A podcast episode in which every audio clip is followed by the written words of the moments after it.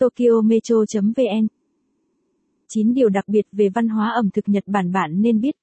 Cũng như nghệ thuật gấp giấy origami, mặc yukata hay vẽ mặt nạ manga, ẩm thực Nhật Bản được thế giới mê mẩn, ngưỡng mộ về sự trau chuốt, tỉ mỉ và tinh tế.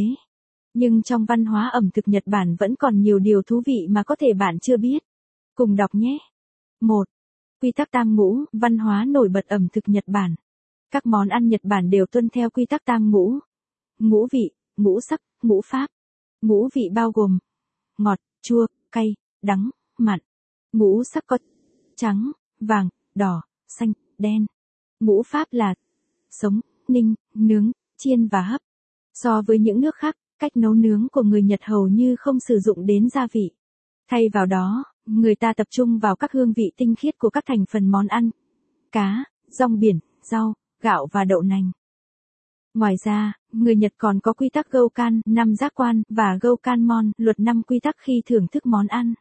Goukan nghĩa là món ăn cần kích thích không chỉ ở vị giác, mà còn cả ở khứu giác, thị giác, tính giác và xúc giác, vì vậy việc trình bày món ăn trên đĩa hài hòa là cực kỳ quan trọng.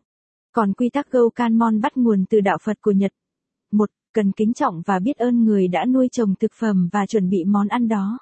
2. Cần làm những việc tốt để xứng đáng được hưởng món ăn đó. 3. Ngồi vào bàn ăn với một tâm thái bình an. 4. Thưởng thức món ăn để nuôi dưỡng tinh thần bên cạnh việc nuôi dưỡng cơ thể.